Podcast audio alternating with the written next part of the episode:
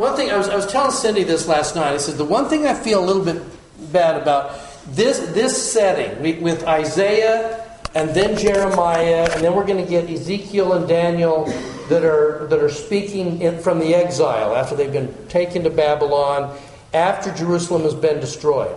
And the, the responsibility of, of uh, Jeremiah to preach to a people about to be destroyed, this part of the Bible can be kind of a bummer.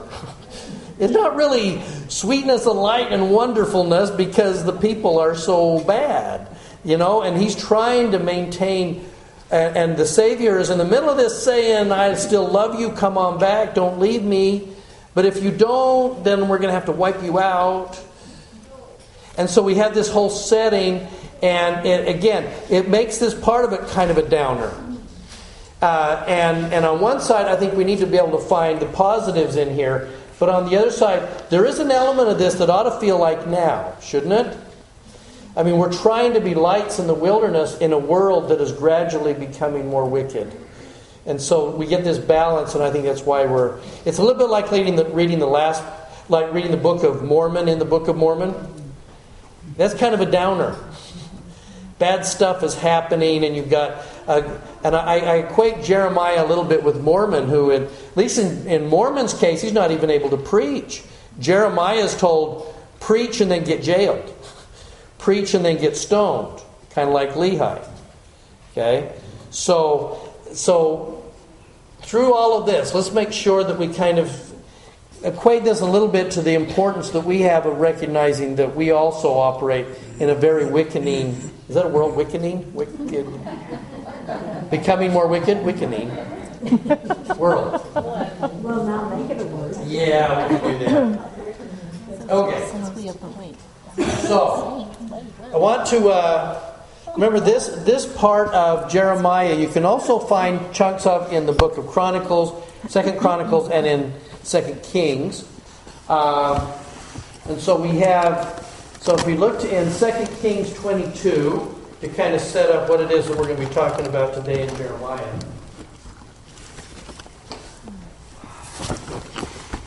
Go, go up to Hilkiah the high priest. As it turns out, Hilkiah is actually the, uh, he's the father of Jeremiah that he may sum the silver which is brought unto the house of the Lord, that the keepers of the door may have gathered for the people. Now, let, let me, let, let me just say this. Here's what's happening uh, the priests are stealing the tithing funds, the, the priests are stealing the fast offerings. People are bringing the silver with an idea towards this is what we're going to use to keep the temple in good repair. But they're kind of hiding the silver. They're certainly not spending it. In some cases, they're allocating it to their own uh, personal lives. So when King Josiah is coming in, he's saying he gives he gives his priests a, res, a responsibility. Go in the temple. The temple is falling apart. It's not being taken care of. Go get the silver so that, and fix it. Fix the temple uh, which the keepers of the door have gathered to the people. So they were kind of snarfing this on the side. It's a little, this is not unlike when the Savior is. Uh, goes in and cleanses the temple, not because they weren't supposed to be having animals available for sacrifice at the time of the Savior, but that they were cheating people and they were charging twice as much and they were using the wrong monies. And in other words they were this was their livelihood and they were doing it very fraudulently. Okay? So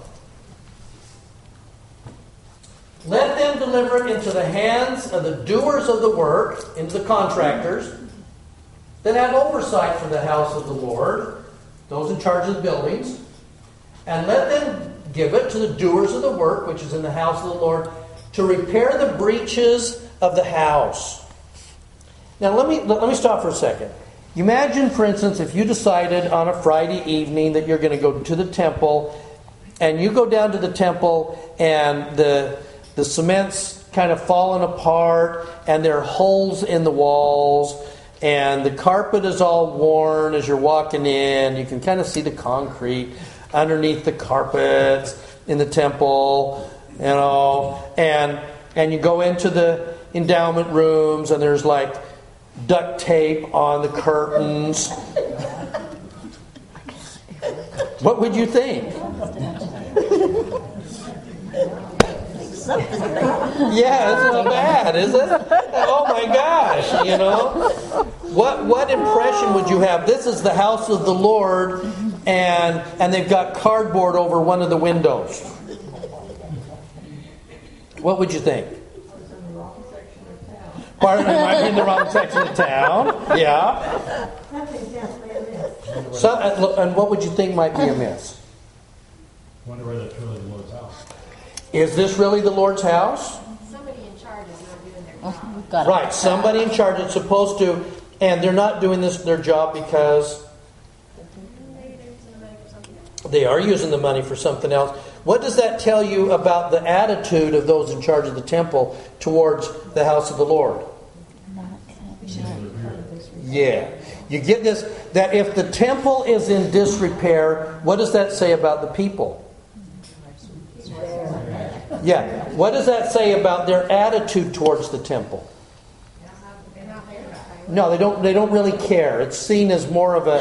It, it's a little bit like um, for those of you who have uh, gone through the Kirtland Temple, and they have their great little guides, you know, from the Community Christ that are going to show you this great building, and they'll show you the architectural features, and here's where the pulleys were that bring the curtains down over the pulpits and everything. And if you say, and where was it that Elijah stood? I didn't know that Elijah stood there. You know, and and and they have this sense of a building, uh, which by the way has some cracks in it, and, and we're paying for trying to maintain that building because um, The tourist cost, right? and the tourist cost, yeah. But it's a sense of seeing it as a building, but not necessarily seeing it as a house of the Lord. Yeah. I was just going to add to that, and we can also have fireflies. We do get a chance, members of that, that in that area, and the missionaries do get to have firesides and some special meetings, zone conferences, and things in the building because of what we contribute. But it's seen as a building. It's simply seen as a building. Well, when the first time I ever went there, I, I was like a junior in high school, so that tells you it was a long time ago. A And, couple of years. But and I was so dismayed because they were having a conference there, and they were sleeping in tents and everything around the Kirtland Temple. oh, uh huh. And it was in such disarray, they wouldn't let you in the certain areas, and, and it just looked like it was just. Yeah, it's it's a little bit. It's hard, isn't it? I mean, I went to. We were a small enough group. Now, if you have a big group, you can't do the very upper rooms of the temple. But we were a small group, so we got to go up there. And as we're walking from room to room up there, and he's just saying, "Okay, let me just walk you through all these rooms, so I can show you where Joseph Smith's office was. And here's a desk that looks just like Joseph Smith's desk." And I'm thinking, no, these are the rooms. Don't you realize what was seen in these rooms? What was done in these rooms? Who visited these rooms? Kid had no clue. It was a building. And and I think when in, in this case where you're talking about to repair to repair breaches in the house, it says more about the breaches where? In the hearts, in the people, and how little they understand. So it just becomes a building to them, and we'd rather spend the money on our own house than on this house. This is the Temple of Solomon. Right? All right. So they're going to now they're going to go about they're going to repair the breaches of the house. And Hilkiah the high priest said to Saffron the, the, the scribe, uh, Saphan, I have found the book of the law in the house of the Lord. Oh, wait a minute. While we're going through here, we're collecting the silver and everything. Oh, what's this thing?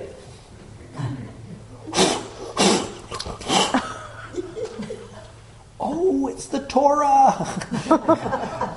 We found the scriptures in there. Don't you think we? So not only is the building falling apart, but they're not even using the Torah. They're not even using the scriptures. Okay, wow, there, there's a lot of laws here. Are we doing any of these? No, we're not. Wow. Should we? Well, I think so. So, gives it to Saphan. He read it. Oh my gosh. Uh, Saphan, the, the scribe, showed the king, saying, Hilkiah the priest hath delivered me a book. and he read it before the king. And here's all the stuff coming from Sinai to Moses, the law of Moses, and all this, none of which they are doing. It, it's a little bit like when we fought after World War II and we got into some of the little branches of the church on the other side that have been in war torn World War II areas, you know, and and they've got uh, and the women are running the sacrament, and they're, I mean we're just, they're kind of changed. They're just kind of doing things based on expediency. But they were kind of, but I don't know what law they were and exactly what they were using the temple for. Probably no burnt offerings. So you get this sense when they finally read it, and it came to pass that when King Josiah had heard the words of the book of the law, that he rent his clothes. And you get this sense of, oh my gosh, we have, how far have we fallen? And this is where, as we've been talking about, so now there's going to be this, this great revival of read the law to the people. We're going to try and stir everybody up. We're going to try and get righteous again. Uh, and this is where, and we're going to talk about this a little bit more. And in this zeal to get people reading the scriptures and to and to live the law and repair the temple and get back to the righteousness of David and Solomon that they zealously go too far. They cross over make learning the law and writing it in their inner parts and make it all about the law and now we're going to start and the scribes will start prescribing and telling exactly what each law means and, and what you're supposed to do and they just take it way way too far in fact we're going to start even editing our history to make sure it reflects that it's all about the law because we're so horrified that it was forgotten yeah The, the, the, scribes were kind of like the rabbis. They were the ones that were now supposed to interpret the law. So that's why I say I think you could I think you could very easily see when somebody would come to them and say, "We haven't been living the law for a long time. How do we know if we're working on the Sabbath or not?" And you can see these scribes going, "Well, let's see. Let's come up with a number that if you gather this amount of stuff that's okay on the Sabbath, this amount of stuff, and now you're working on the Sabbath. And now, well, let's add that. So we'll put that in the Mishnah, we'll put that in the, in, in the Torah, uh, and start prescribing and getting down to all the littlest details about how all of this is supposed to work in response to the questions of the people. For, that are really based in we want to live the law. Uh, for instance, let, let me give you one other example of this. Uh, if today, and we've mentioned this before, but let me just say it again for those who we don't remember.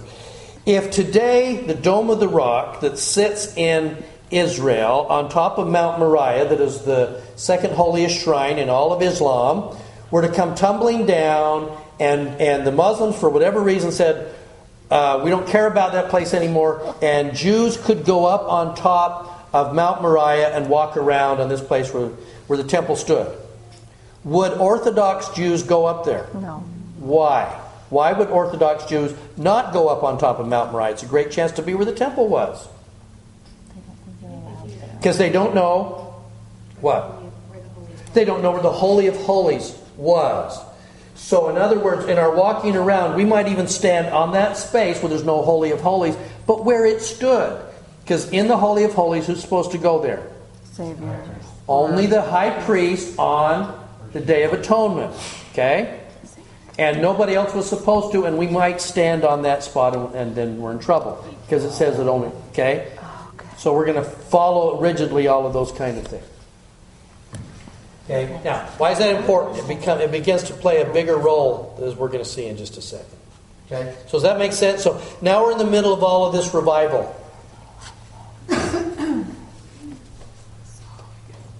Okay.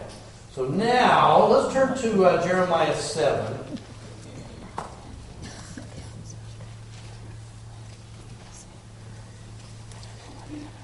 Because now you got all these people, and by, by well intent, they're really wanting now to live this, but it begins, given the wickedness, underlying wickedness of the people. Remember, we're not that far away from their ultimate destruction here. Uh, the word of the Lord came to Jeremiah, saying, Stand at the gate of the Lord's house, stand out of the temple. Um, verse 3 uh, Thus saith the Lord of hosts, Amend your ways and your doing, and I will cause you to dwell in this place. Now, listen closely to what this, he's going to. Here's what he wants Jeremiah to say Trust ye not in lying words, saying, The temple of the Lord, the temple of the Lord, the temple of the Lord are these. Wow. For if you thoroughly amend your ways and your doing, and execute judgment from a man and his neighbor, if you oppress not the stranger, the fatherless, and the widow, and the widow, shed not innocent blood, uh, neither walk in other gods, you're hurt, then I will cause you to dwell in this place. But here's what you're doing, those of you who are, and, and, and picture for a moment uh, active Latter day Saints, and they've got their, we got our little temple bag. You know, the non members are always wondering, gee, I wonder what's in those little bags. And we're always carrying those little bags into the temple. and we got our bag in one hand and we got our temple recommend in the other.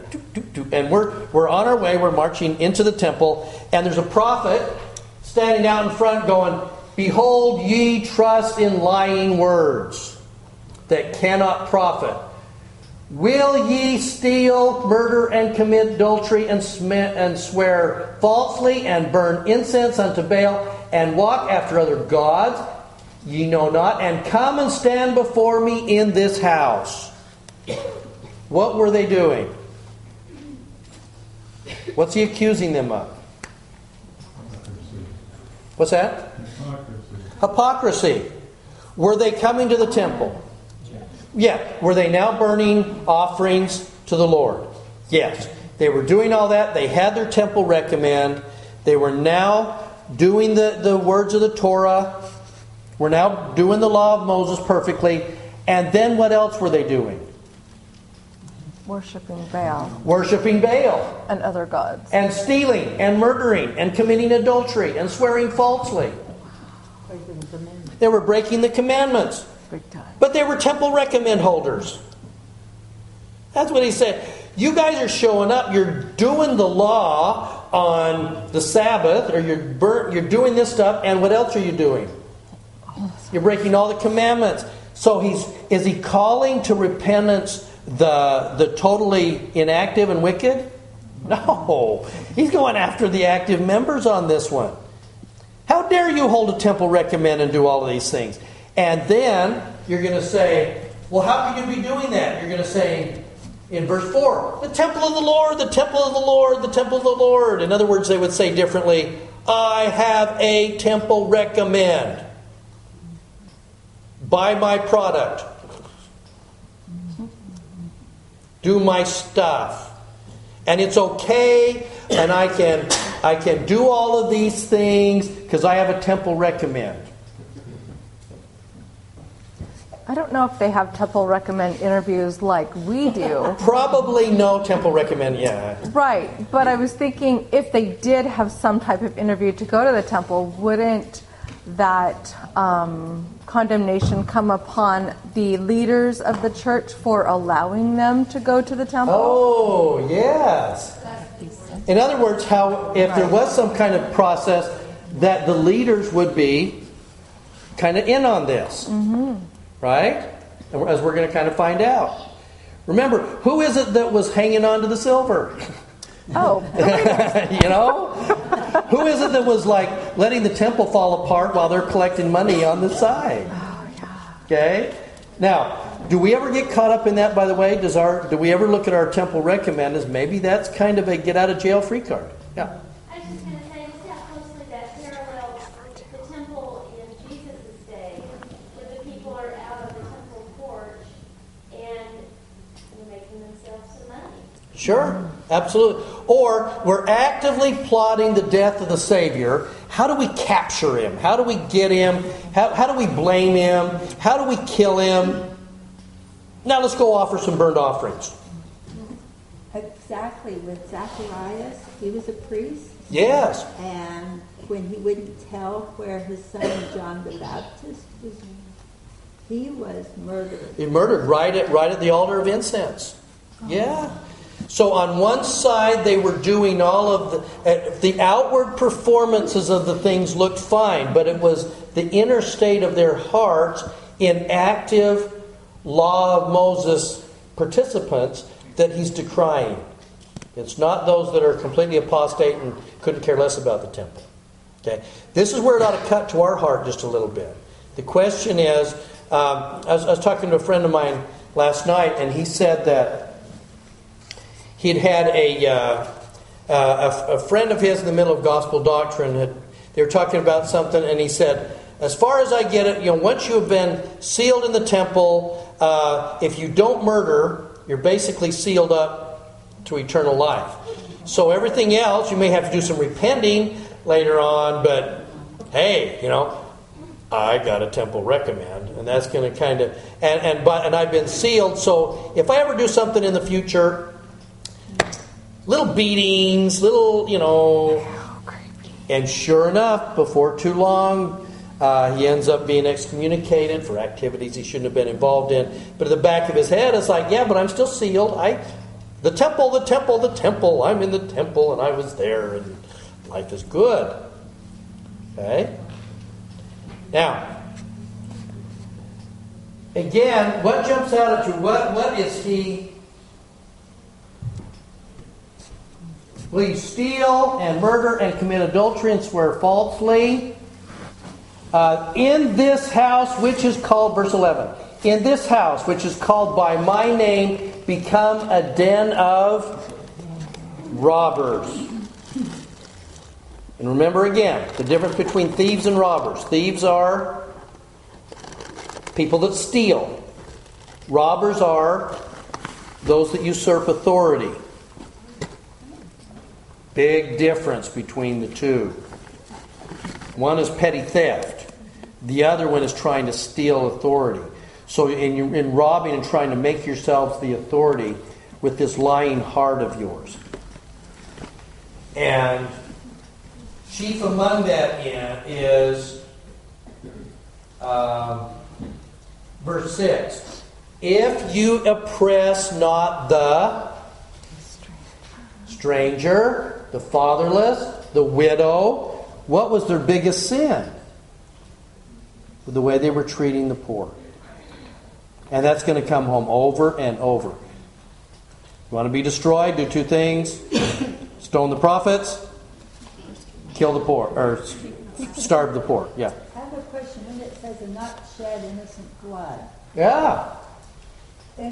okay, in our modern day terms, I personally feel that that could mean abortion, Oh, that's an interesting thought. and I don't know if that was attacked as much then or not. I'll tell you. I'll tell you the five seconds of gross. What they were doing was was uh, sacrificing to Moloch, and Moloch was the um, where they were uh, doing child sacrifices.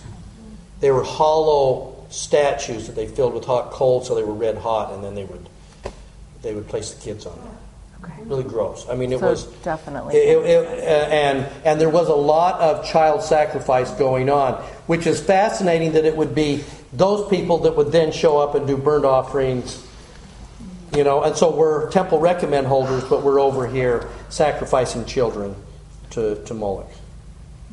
Okay, new subject. Should we move on? okay. Okay. So again, it's just a reminder to us that our, our temple recommend uh, protects us from a lot of things, but it does not protect us from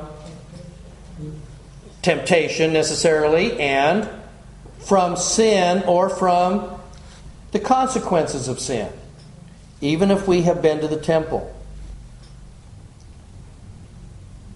Because there are an awful lot of people, I think, in the church who have been through the temple, but the temple hasn't necessarily been through them. That it seemed like it was kind of a confusing set of stuff, but the covenants and promises and commitments never quite lit them up. If that makes sense. Yeah. This reminds me of Wilford Andersen's Pocket Conference, like, I could teach you to dance. Yes. You have to be able to hear the music.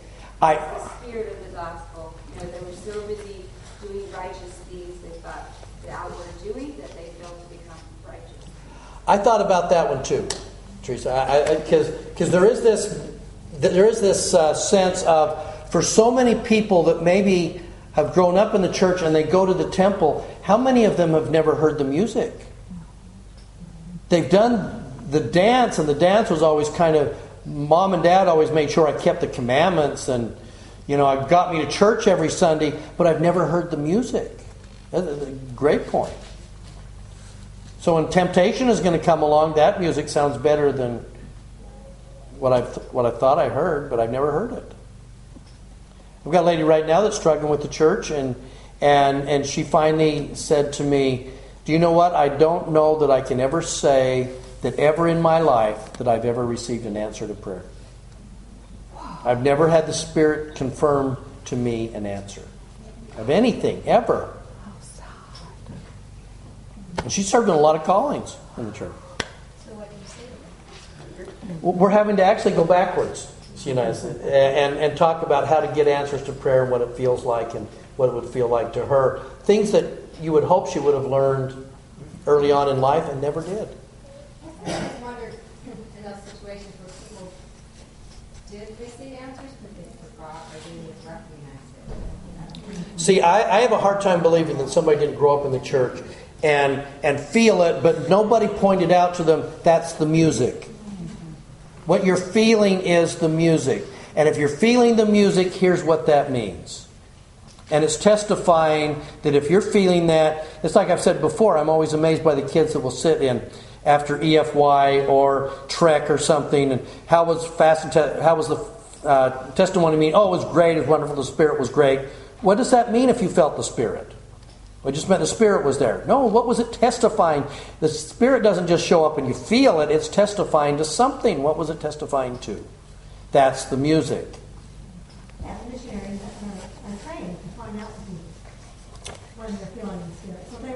Okay, and there's the Spirit.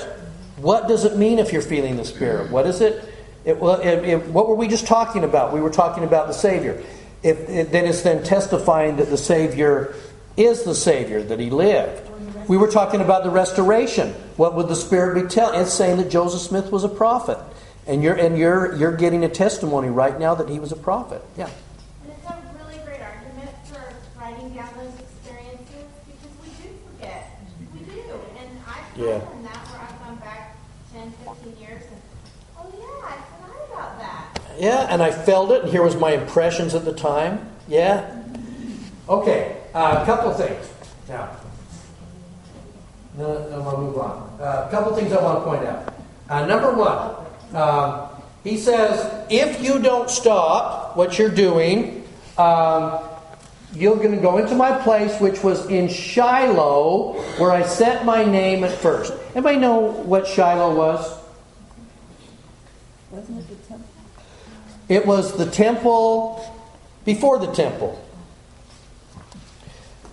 Shiloh was a city uh, before King David identified Mount Moriah and set up the, the footings for them to build Solomon's temple. Shiloh was the place after the children of Israel crossed into Israel where they brought the, the, the uh, Ark of the Covenant and the, and the tabernacle and plopped it in Shiloh. And that was kind of the temple headquarters for a while. It's north of Jerusalem. It's a city that's no longer there. But anybody know what happened to Shiloh? It got overrun by the Philistines and was torn down. And remember, they stole the Ark of the Covenant. They it was leveled. They stole the Ark of the Covenant. Remember this story? And then the Philistines take it with them, and all the raiders of the lost Ark. They have the, the they have the Ark of the Covenant there. People start dying. I mean, I don't know that Like angels were like melting. pouring out and zapping everybody with flames from their eyeballs. But they but they stole the Ark of the Covenant. People started dying, and then the Philistines brought it back and said, "Here, take it back. we don't want this anymore."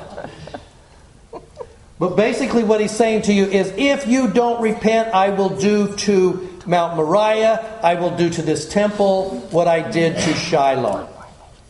It will be leveled and, and the ark will be stolen again. Was it? Yeah, it was. Okay. Let me mention one other thing. Because whenever we run into little bits of potential controversy stuff, I, I, want us to have at least had a discussion so you kind of know where sometimes this stuff comes from. And it's right here. It's in two places uh, Jeremiah 7 18 and also Jeremiah 44. Okay? 17 See what they do in the cities of Judah and the streets of Jerusalem. The children gather wood, and the fathers kindle the fire, and the women knead the bread and make cakes to who? The Queen of Heaven. Well, that's interesting. For years and years and years, we supposed a, a straight, uh, a very simple answer to this verse, and that was that what they were doing was sacrificing to Asherah or Asherah, who was the, the wife of Baal. So it was a it was an idol worship kind of thing. Okay?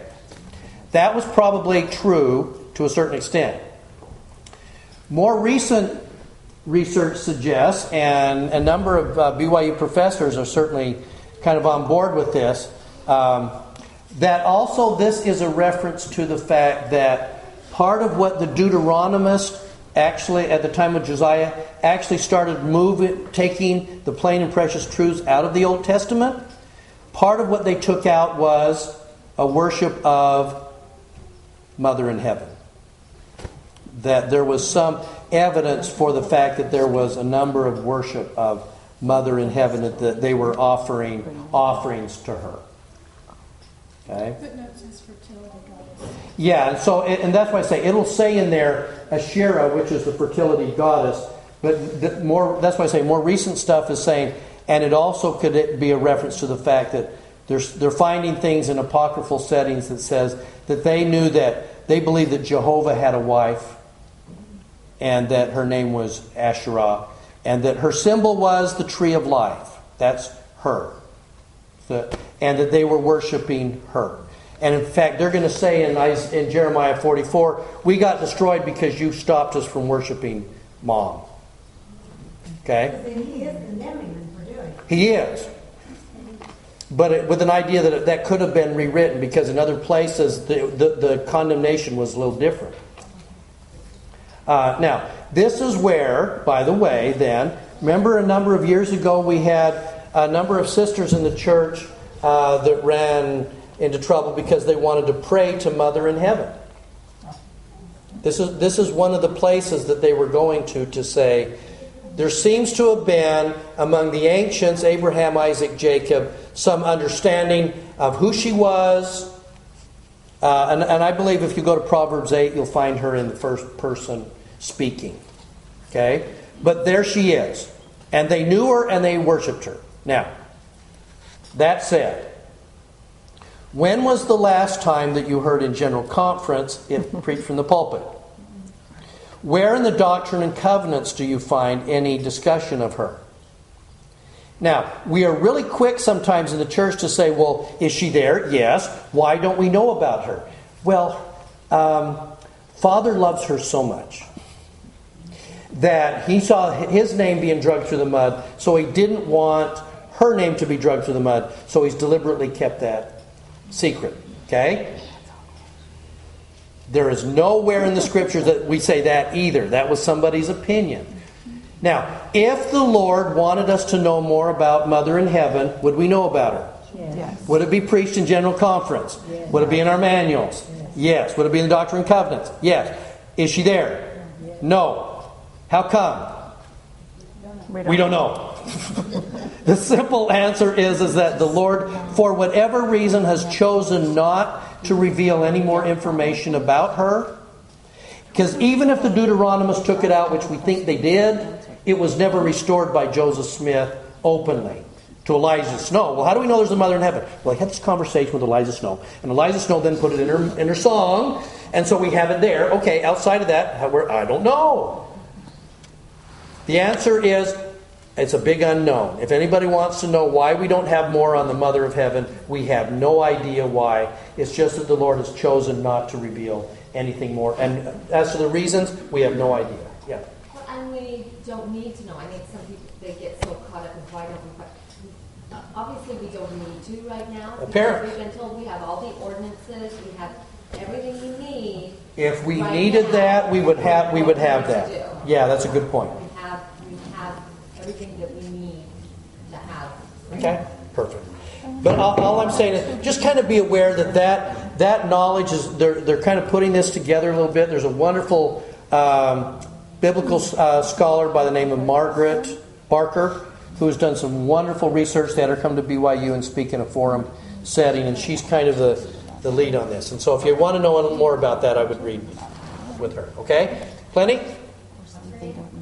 Margaret Barker. If you- not a yet. She's not LDS. No. Is she the one that lived in Logan for a while? I don't know if she did or not. She's from England. You did that, Jan Shipps. Yeah. Oh, yeah. It's not Jan Shipps, Oh, who- who's kind of the. She called herself the den mother of Mormonism. Okay. That's it. So let's let's move on. Wow, we're running out. Okay. Want to talk about blindness? So let's uh, let's go to Jeremiah five and go backwards a little bit. By the way, part of what makes Jeremiah a little bit tougher is that it ain't even close to being in chronological order. the chapters are moved around, you know, so uh, 7 actually comes before 5, and then there's like 11 and 12, then we're back to 2 and 3, and it's just, so there's no way to read Jeremiah in a straight chronological order because somehow it got put together by probably the Deuteronomists. They're messing with things again. Okay? Or he thinks like I do and journals like I do. They just journal and remembering stuff. oh yeah, gonna okay. put this in and that in. That's funny.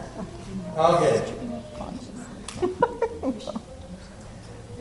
Because I want, I want, there, kind of a very cool thing that kind of jumps out at you with this, and it's going to enable you to see a little bit more closely what was actually being taught by Jeremiah.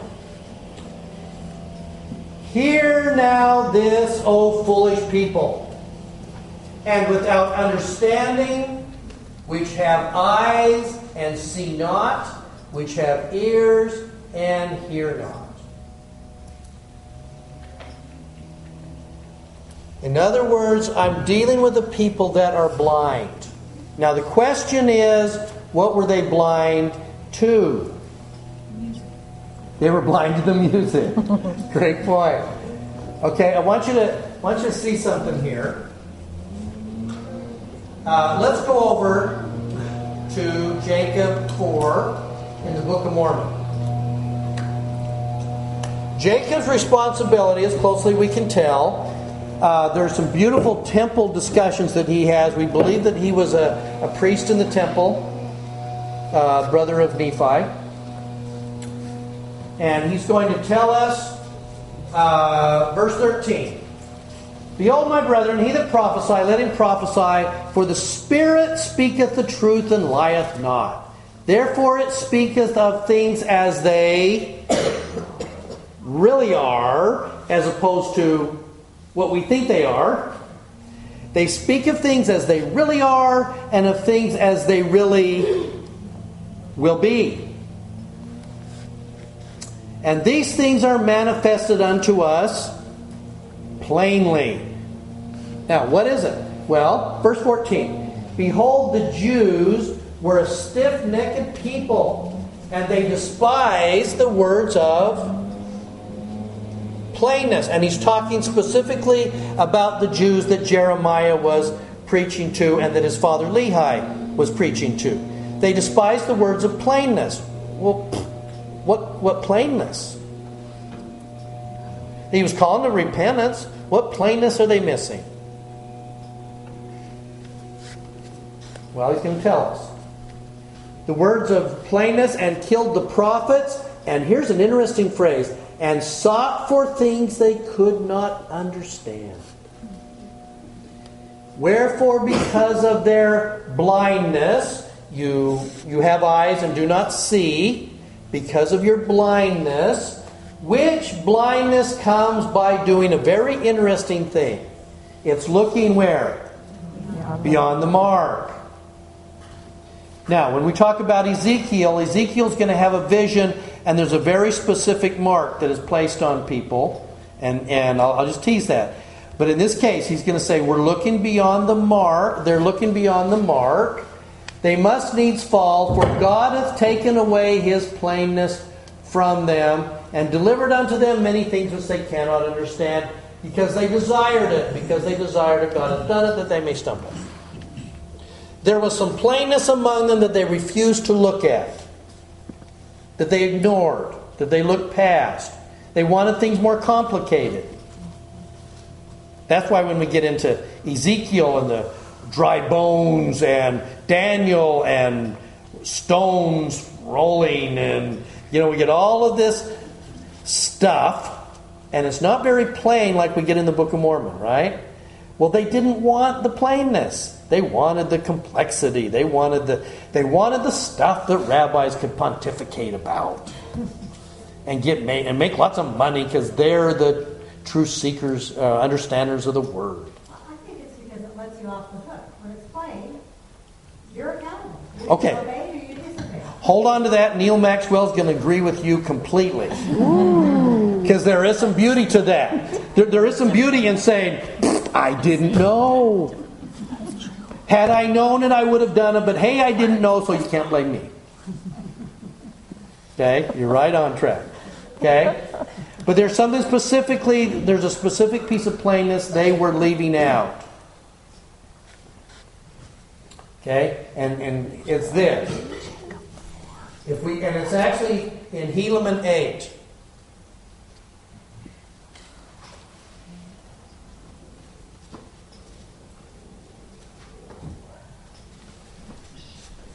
In Helaman 8, he's going to say, he's talking about the coming of the Son of God. He's come, talking about the Savior. Well, we jump to Helaman. It's verse 14. Yeah, okay. This is this is the book of Helaman. Hold on. Let me show you what I did. Okay. We've gone from Jeremiah. Because you need to link these these together, and I would, if you if you if you're doing paper scriptures, I would just kind of write them in. Okay. So in Jeremiah, he's going to talk about that they're blind, and we're going to link that with Jacob four fourteen. Right there. You see, I just switched it over. Now we're in the Book of Mormon, and he's going to say the Jews were a stiff-necked people, and they were blind because they they were they were looking beyond the mark. Now I'm going to jump one more time, and let's go to the book of Helaman eight. I'm going to go Helaman eight, and Jacob four fourteen is the link. It's the cross reference.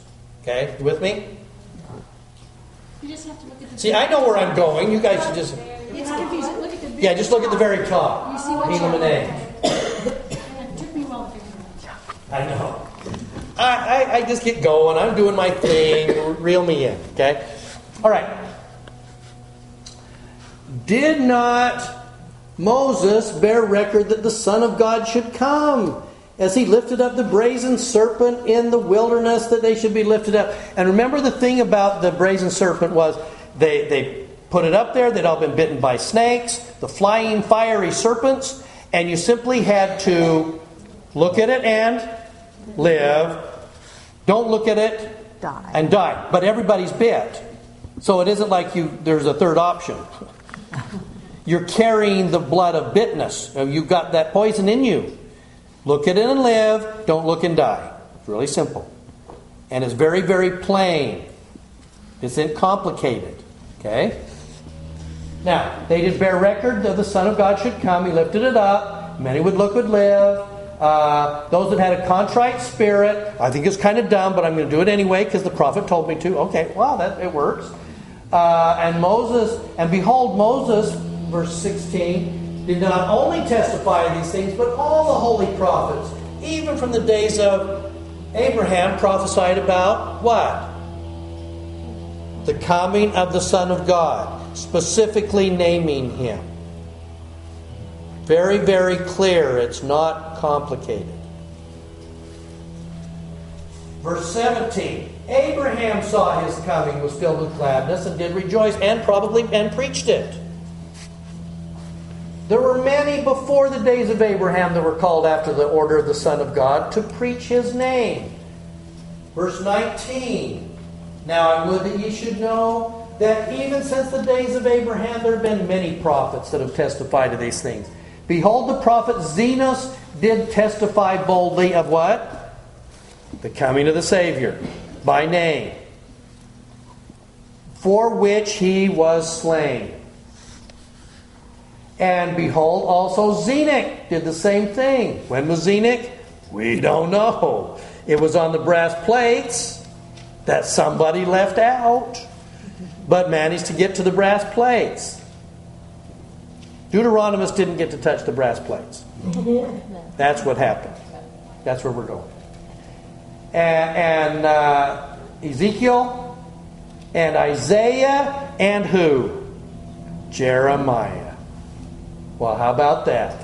Jeremiah being the same prophet who testified of the destruction of Jerusalem, and now we know that Jerusalem was destroyed according to the words of Jeremiah. Oh, then why not the Son of God come according to whose prophecy?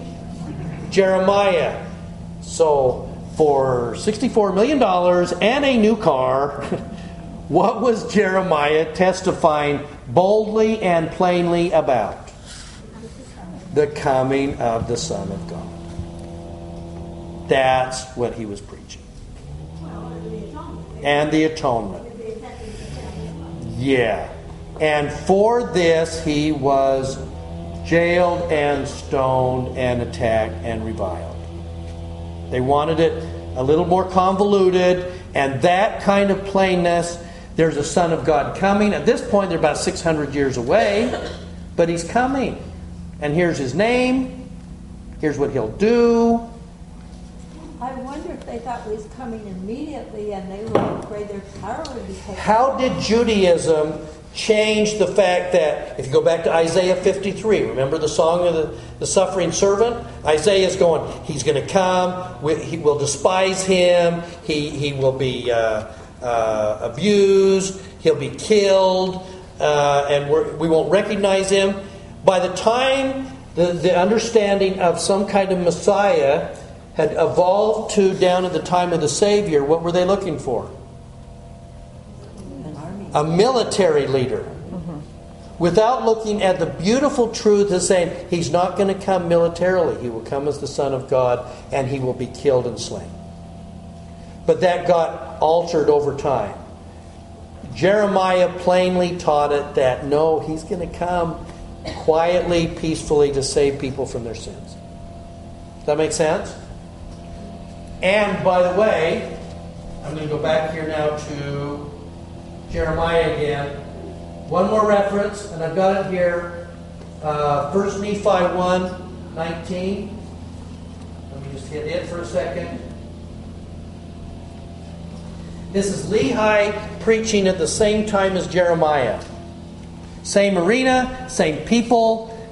The difference is, is that Lehi is probably a wealthy man, and Jeremiah is kind of the John the Baptist poor guy with raggedy clothes, and he spends all of his time in prison. Lehi is able to take his family and get out of Dodge. Don't you suppose they Yeah, knew- not fair.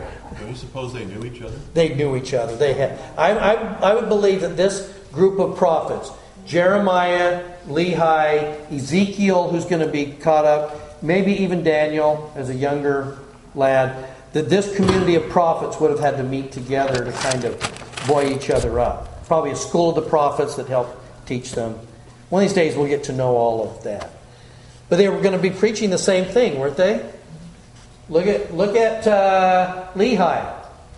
Verse 19, the Jews did mock him because of the things which he testified. He testified of their wickedness. He testified of the things which he, wait a minute, saw and heard. Hold on. Let's go back to Jeremiah for just a second. What was the complaint against these guys in 21? Hear, O foolish people, without understanding, which have eyes and see not, and ears and hear not. Wait, so what, what is Nephi doing? Oh, wait a minute. He's testifying to the things which he saw and heard. I'm not one of those who haven't seen, and I, I'm not blind. Okay? And also the things which he read in the book manifested plainly of the coming of a Messiah. That's what Le- that was the plainness that Lehi taught, Jeremiah taught, and this was the kickback that came to these guys because they were trying to say there is a Messiah coming. And he will come humbly and meekly, and he will be crucified, but he will, be, he will save us from our sins. Yeah. The interesting part about that, at least to me, is that what they were teaching was the same old stuff. You know, it was the stuff that they had been hearing, Yeah. you know, for, for years and years and years and years. And they had a sense that there was some secret stuff out there. Yeah. That they wanted to know. And so this brand of Jewish mysticism came up, what did we decide it was about 100 BCE? Yeah. Before Common Era, that they began to try to figure out some of the, the mystic stuff, some of the, the mysteries of God. You know, they didn't want this plain old stuff that they've been hearing for so long. They wanted to get into some mysteries, into some secrets.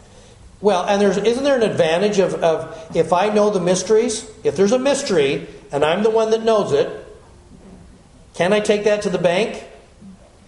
I can have people follow me, support me, give me money. Why? Because I have the true secrets. Remember that talk years ago that Bruce R. McConkie gave about going beyond the mark? Yeah. about with this, that, that we have to be careful as to how far we go into things that we don't. Okay? Yeah, and- and that's where I want to go. I think the thing too is that they think it's gonna happen quickly and it isn't. Yeah? But our time is not the same as God's time. So No. therefore, we think we, things are gonna happen a lot sooner than they are, and then when they don't, then they.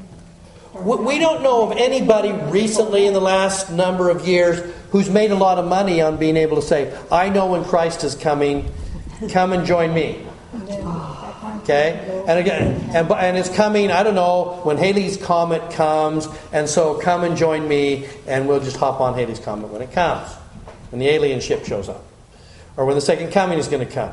Or like in the days of Sidney Rigdon, remember Sidney Rigdon took a bunch of people from Nauvoo and they went back to Pennsylvania and they were waiting actively for the second coming, and the idea was at the right moment you jump. And they would all like stand there, and it's like at the moment we're going to get caught up. You ready? One, two, three. Whoop! Oh no, we came down. We're going to try it again. We got. If we're jumping at the right moment, we're going to. We know the secret, and nobody else knows the secret. That's looking beyond the mark. That's looking beyond the mark. And and that is the most seductive thing. By the way, in church circles, the thing you should run from the most always is when, when we have very smart people in our midst who will say to you, I know things the prophets can't say.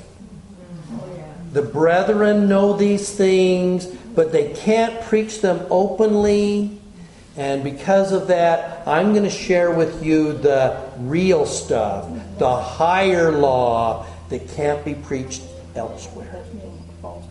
And they become false prophets. Uh, but I'm not a false prophet. The brethren know this, but there's so many new members of the church, they can't handle the milk before the meat. So, but you're so smart and you're so. I'm going to tell you, and we'll kind of meet secretly to discuss it. Boy, has that happened a lot. It's the secret knowledge. Yeah.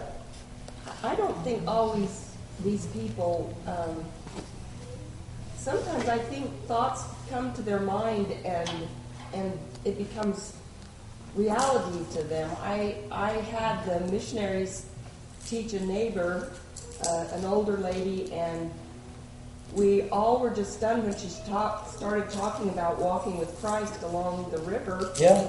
And I thoroughly believe in her mind, you know, some of the things she talks about, speaking in tongues and things like Yeah. that. She thoroughly believes. Oh, sure. How many people are, are, are there out there who will say this? I, I may touch on a couple of tools here. Um, I had, I had an article a few years ago published in the Ensign talking about taking your tents and fleeing. And man, when that hit the internet, there are people out there going, oh, they're finally talking about taking your tents and fleeing into the wilderness. And it was the gang that was like, it will be the tent city out between St. George and Las Vegas. And remember the, the church truck, you're going to get a message in sacrament meeting that says, We warned you about your food storage. We warned you, we warned you, we warned you, warned you. Now it's everlastingly too late. If you have your food storage, bring your food storage down to the stake center. The trucks will be there to truck you off tomorrow morning, and you're going off to the tent cities because you won't have to be blistered like everybody else when the Savior's coming.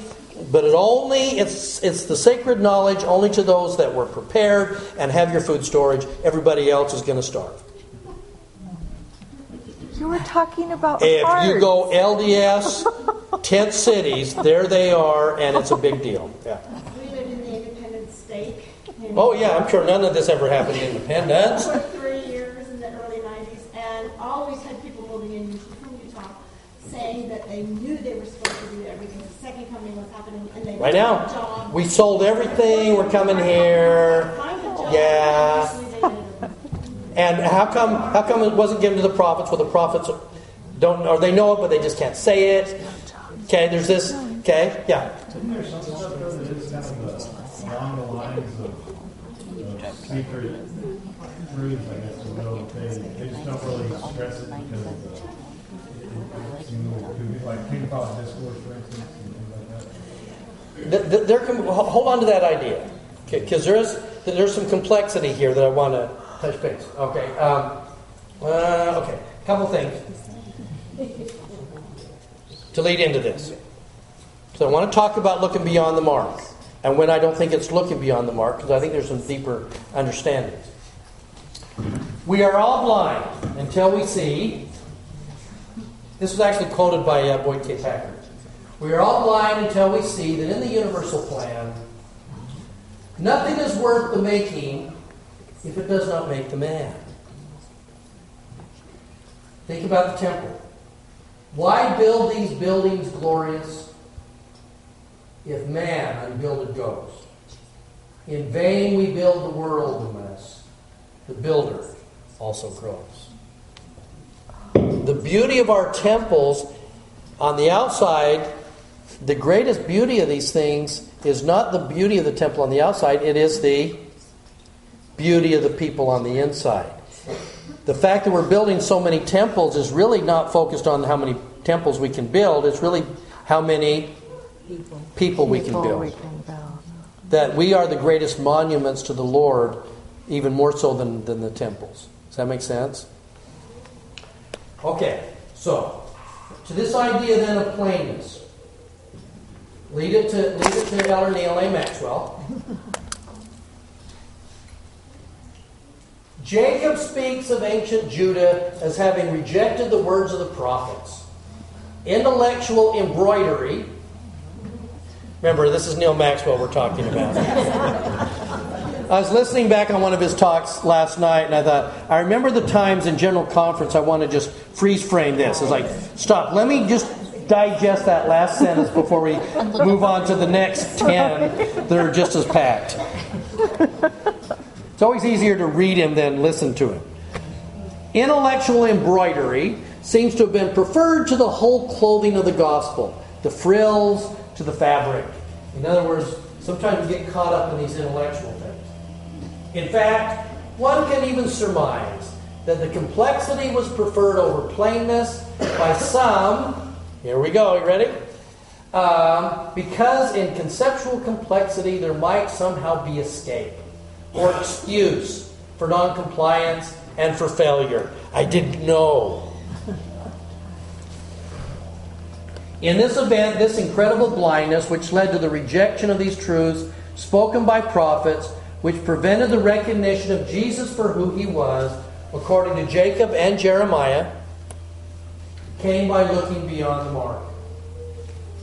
Those who look beyond plainness, beyond the prophets, beyond Christ, and beyond his simple teachings, waited in vain. Then, as they wait in vain now. For only the gospel of Jesus Christ teaches of things as they really are and as they really will be. He's quoting Jeremiah. Without revelation and its absolute anchors, the Church of Jesus Christ of Latter day Saints would also follow the fads of the day. Ooh, think about that one currently. Would follow the fads of the day as some churches have done. But as Samuel Callan warned, the church, and listen closely, this is powerful. The church that weds itself to the culture of the day will be a widow within each succeeding age. This is but one of the marks of the true and living church. It spared the fruits of faddism. What he's basically saying is the Savior keeps saying over and over in Isaiah and Jeremiah, The church is my bride, I am the bridegroom, keep your covenants to me. And he's saying so many churches, rather than wed themselves to the bridegroom, wed themselves to the fads of the world as they come along. Does that make sense? Wow, I think that's pretty powerful because we're going to, and, and, the church, that's why the church will be increasingly out of favor and out of step with the rest of the world. I think one example of that is the, um, they call it contemporary services, you know, where they have the big rock band and everything. Yes. And these big churches, which is actually it's, becoming less and less popular among worshipers these days. Yeah, the idea behind the rock bands and all that is that there's a group of people that would want to hear that. And I, and I would imagine there's kind of a place for some. Maybe it would be better for a group to go to a church and hear a rock band than not go to church at all. So there is a spot to that. But there is inside of us a draw towards a gospel that is this quietness of the Spirit. That I, and sometimes that's a step along the way. But you're right, they become less. And those churches that have relied on the rock bands they're, they're, they're struggling. They miss the doctrine that's taught in kids. Yeah. Yeah, they do. They do. Yeah. I was thinking about the uh, Jeff. Is it Jeffers or Jeffers that set up the church in Arizona Utah border, and yeah. those people are sacrificing and and you know the youth. A lot of them do not receive the educations, and they believe that they are so committed and dedicated yeah, they're good. to the Lord. That they're very, very good people that yeah. have just kind of been caught up in all of the fundamentalism stuff.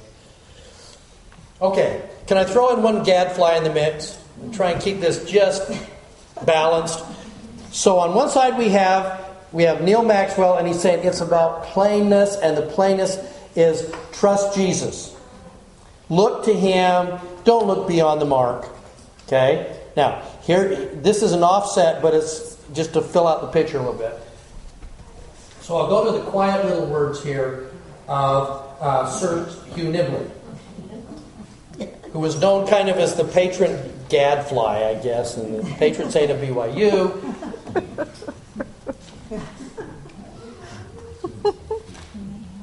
He was a wise man. He was a wise man. To sit in his lectures, which I would do, and I just you know, you really were drinking out, out of a fire hose. You go, what? What? What? What was that? But he also has some very definite views on things. Joseph Smith commends the Jews' intellectual efforts. To the Latter day Saints who lean too far, he's saying sometimes in the opposite direction, we're talking about plainness, giving their young people and old awards for zeal alone, zeal without knowledge. for sitting in endless meetings for dedicated conformity and unlimited capacity for suffering boredom.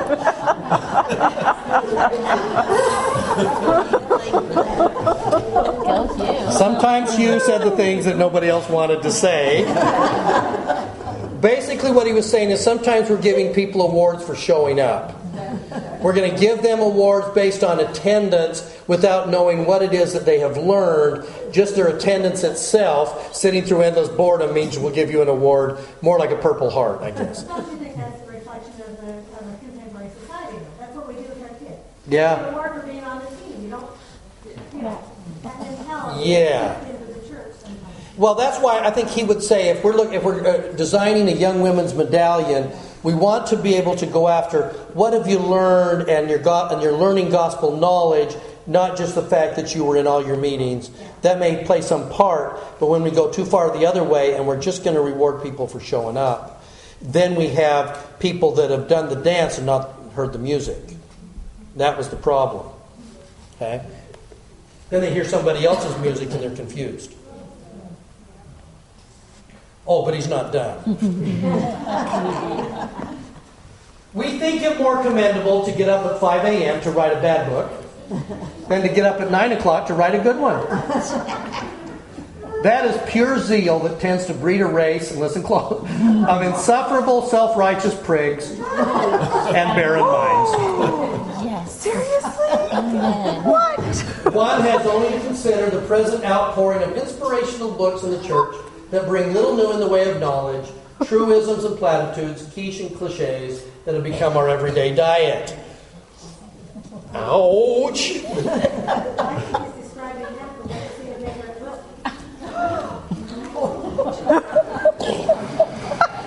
We're going to get hit by lightning here in a minute. My, my books are in there, dang it. the other uh, the bookstore, uh, Deseret Yeah. Bookstore, half of the books. was gonna say, because I, I did see it, you know, a title of a book. Um, Yeah, but my, mine are excluded from this. Yeah. That's right. That's right. Back in the seventies, uh, we used to Yes. I was a kid, in Orlando, my, my dad, there was no LDS bookstore, so he, actually, there was, anyway, he started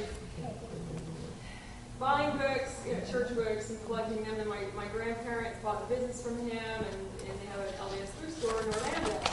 And, um, I remember one, going one time and walking around the bookstore, and I went up to my grandmother, And I said, I don't know where to begin. I, you know, what do I pick from? There's all, and she goes, honey, all you really need Is it scriptures? Yeah, I know. Bookstore owner, and my and my father has published books. I mean, you know, she's not, she's not, but you know, I, I know, it's always- What she was saying, you know, I have little kids at the time. She said, you know, it's a time in the season. Right now, you probably don't have time to delve into Yeah. other things, and it's okay if this is all you can, you know. Yeah. Just like what you said, it's better to go to church and listen to a rock band than not to To not go at all. And there have been people that I've been a visiting teacher to that they, they couldn't, they, they weren't there yet to just sit and read scripture, but if I But- but the- something from Deseret Book, Yeah, like, something. yeah, I know. And tha- and that's part of what he was decrying. He said, there is a point at which we can rely too much on, especially for fluff, you know, and some of those things. Um, okay, he, he's almost done. The prophet would never settle for that. I advise to go on to perfection and search deeper and deeper into the mysteries of godliness. And by that, he's really meaning the depth of the gospel. Study endlessly the things that are there. Because if you're going to study, and if you want to say, well, okay, I'm going to believe in Christ and trust Jesus, yes, I, I, got, I got a question. If you want to have a deep, deep doctrinal discussion and experience, study grace. Just study grace. Follow all of the scriptural stuff and, and see how deep you can get in understanding grace. Oh my gosh. How about faith? We'll just start with the basics. We'll do faith, hope, charity, and love. Study faith. And he's going to say the depth to that thing. On one side, it is wonderful in plainness, and the gospel is very simple. But when you study the depth that is in those things, and that's what Hugh Nibley was saying, don't just get caught up in the cliches and the fluff. Study, read, dig, look. Um, it's one of the things I'm always proud about with you guys. Here, you did how many hours of church yesterday? And you show up on Monday morning for more. And, and in a way that we can do it in depth, verse by verse, and take a year and a half to get through church history and two years to get through the New Testament. You guys are unbelievable. But that's the, that's the hungering for more underneath this and understanding this plainness is so deep. Does that make sense? Both are there. The prophet would never settle for this. I advise all to go on to perfection and search deeper and deeper into the mysteries of godliness, and it's always been my province to dig up hidden mysteries, the new thing for my hearers. And then he says, it actually happens at the BYU, and that not rarely, that students come to a teacher, usually at the beginning of a term, with sincere request that he refrain from teaching them anything new. You know, you know, I'm studying physics. I don't want to really get too deep into the doctrine and covenants thing because I don't have time. Keep it, keep it simple. Which he was incapable of doing. They have no desire, they explain, to hear what they do not know already. I cannot imagine that happening in any other school. Perhaps it does. Unless we go on to new things, we are stifling our powers. All he's saying is that sometimes in the rush for plainness, don't forget to study deeply and drink deeply from the wells of gospel knowledge that are available to us, especially with the internet and the, and and the scriptures the way it's set up. Well, you know, there's a saying that, that uh, freedom isn't free, Mhm. and maybe we could also say that plainness isn't really plain. That would be a good way to put it. Plainness isn't really plain. Um, all right. Well, let me just finish with this. We're running out of time here, obviously.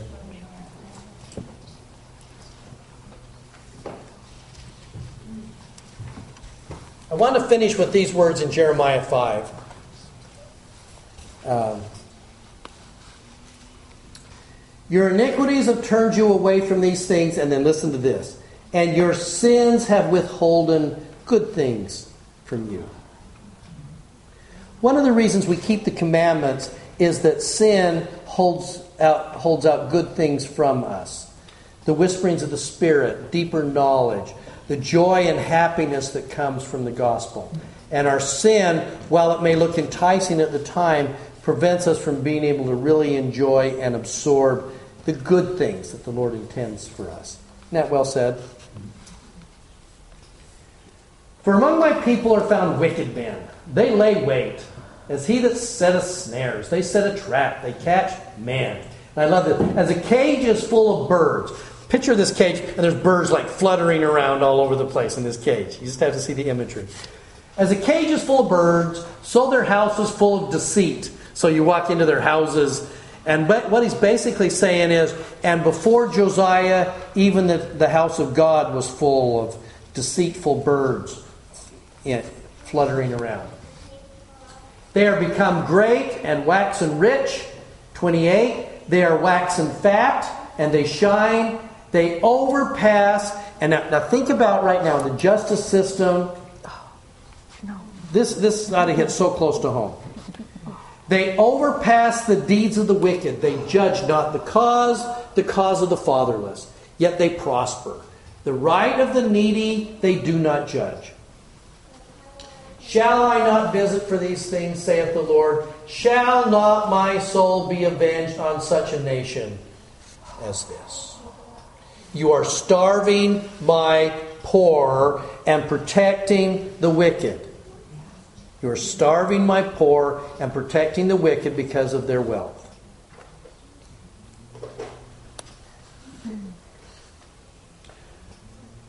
Thirty, a wonderful and horrible thing is committed in the land. The prophets prophesy falsely. Some of Jeremiah's worst persecution came from the other prophets who were kind of trying to protect their domain. The prophets prophesy falsely, and the priests bear rule by their means, and my people love it. My people love to have it so. And what will you do in the end thereof? Part of the power of Jeremiah is that it's so contemporary to what we see going on around us. And again, while it may seem kind of a, like a negative bummer to have to do this, we, we have a chance to shine. And so, in the midst of all of this, we have a temple that's not doesn't have breaches. We have, for all the people that go into the temple perhaps unworthily, think about all the people that are being builded into stronger, more magnificent people, and they're going into the temple righteously. For all, think of all the new temples that are springing up and all of the new people that spring up with it and are strengthened and empowered thereby. That by doing, they can go into the temple and learn and be taught in the university of God and be able to stand stronger than they would have without it. I just think it's magnificent. So, yeah, it's a bummer. But at the same time, this is the, this is Jeremiah would have done anything to live in our day and see the amount of temples and the strength of the, the saints, because of everything he saw. Bury my testimony that uh, it's good stuff. I pray that we can kind of take these things to heart, and I leave that with you in Jesus' name. Amen.